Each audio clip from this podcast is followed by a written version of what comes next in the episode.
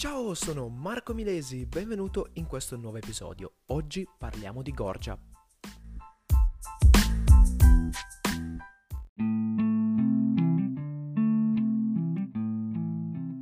Quando parliamo di Gorgia parliamo di uno dei più grandi sofisti, non il più grande, non il più famoso, ma sicuramente uno che merita non poche attenzioni.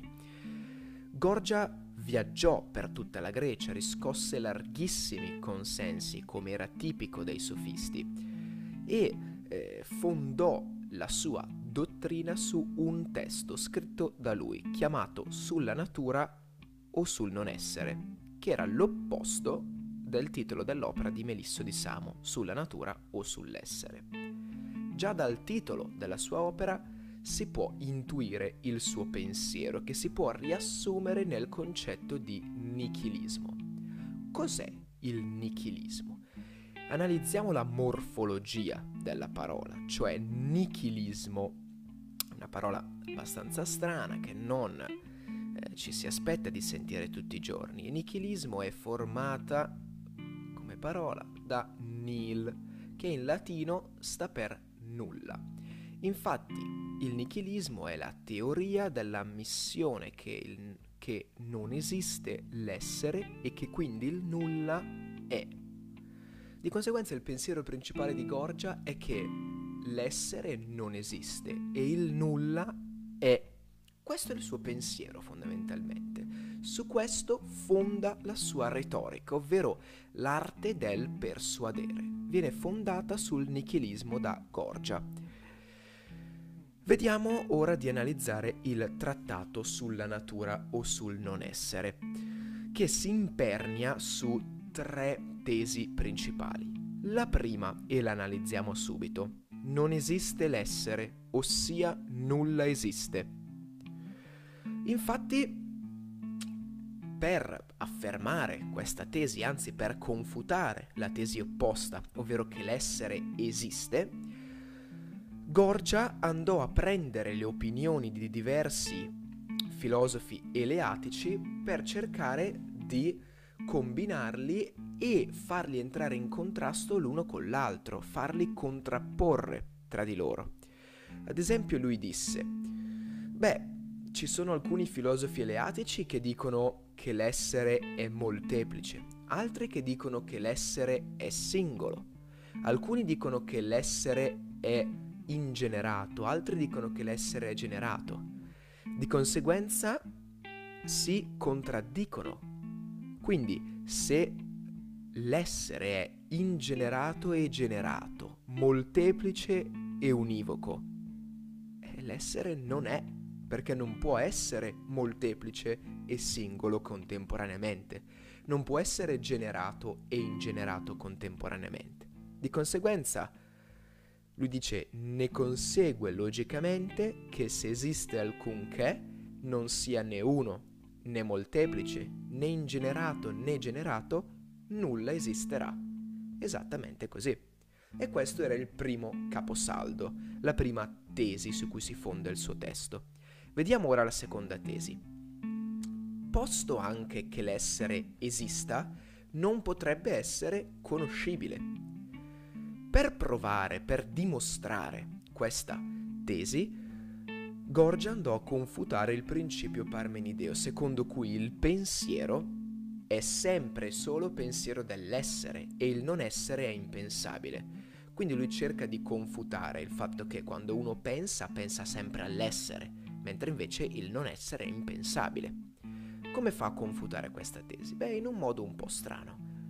Ovvero dimostrò che ci sono dei pensati, ad esempio i cocchi che corrono sul mare, una cosa a cui tu puoi pensare, che però non esistono, perché i cocchi non correranno mai sul mare. E ci sono anche dei non esistenti, come Scilla, la chimera e altre figure mitologiche, che sono pensati, ci sono degli scritti, delle leggende, dei miti su di essi. E quindi questo va a dimostrare come tra essere e pensiero e pensiero c'è dunque divorzio, rottura. Questa era la seconda tesi. Terza e ultima tesi, l'essere supponendo che sia pensabile, rimarrebbe inesprimibile. Infatti Gorgia, tramite un ragionamento molto particolare, disse, beh, l'udito non può vedere alcun colore, la vista non può udire alcun suono, di conseguenza la parola non può esprimere altro che parole. E quindi che cosa va ad affermare Gorgia? Gorgia afferma che è impossibile raggiungere una verità assoluta, chiamata aleteia.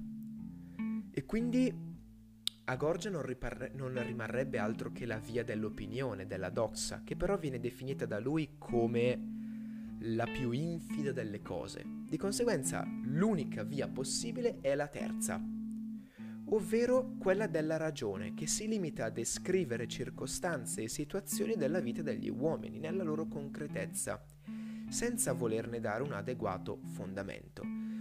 E quindi Gorgia crea una nuova dottrina anche della retorica. Perché lui dice, beh, se non esiste una verità assoluta e tutto è falso, la parola quindi viene ad acquisire una sua autonomia e in effetti se ci pensate è così. Gorgia quindi scopre il fatto che la parola può essere portatrice di persuasione, credenza, suggestione e quindi la retorica diventa l'arte del persuadere. Ovviamente immaginate l'importanza della retorica, di quest'arte del persuadere nel V secolo a.C. Infatti la dottrina della retorica era fondamentale per gli uomini politici, che dovevano imporre la propria idea, dovevano persuadere le altre persone, persuadere anzi le altre persone con la loro idea all'interno di assemblee pubbliche. E in particolare Gorgia aggiunse un, un ulteriore passaggio a questo concetto di eh, nuova dottrina della retorica. Aggiunse la valenza estetica della parola, cioè l'essenza della poesia. Il fatto che la parola, anzi la poesia, non mira ad interessi pratici, bensì, anzi anche la parola, questo non solo la poesia, scusatemi, sia la parola che la poesia non mirano dagli interessi pratici, bensì all'inganno poetico. Di conseguenza Gorgia poteva dire che chi inganna agisce meglio di chi non inganna e chi è ingannato è più saggio di chi non è ingannato. In quanto dice, beh, chi inganna, cioè il poeta, è migliore perché comunque è capace eh, di creatività, di illudere poeticamente. E chi è ingannato è migliore di colui che non è ingannato perché riesce a cogliere questo messaggio del poeta. Quindi questo era il pensiero, la filosofia di vita di Gorgia e del nichilismo. Grazie mille per avermi ascoltato in questo episodio ci vediamo nella prossima puntata. Ciao!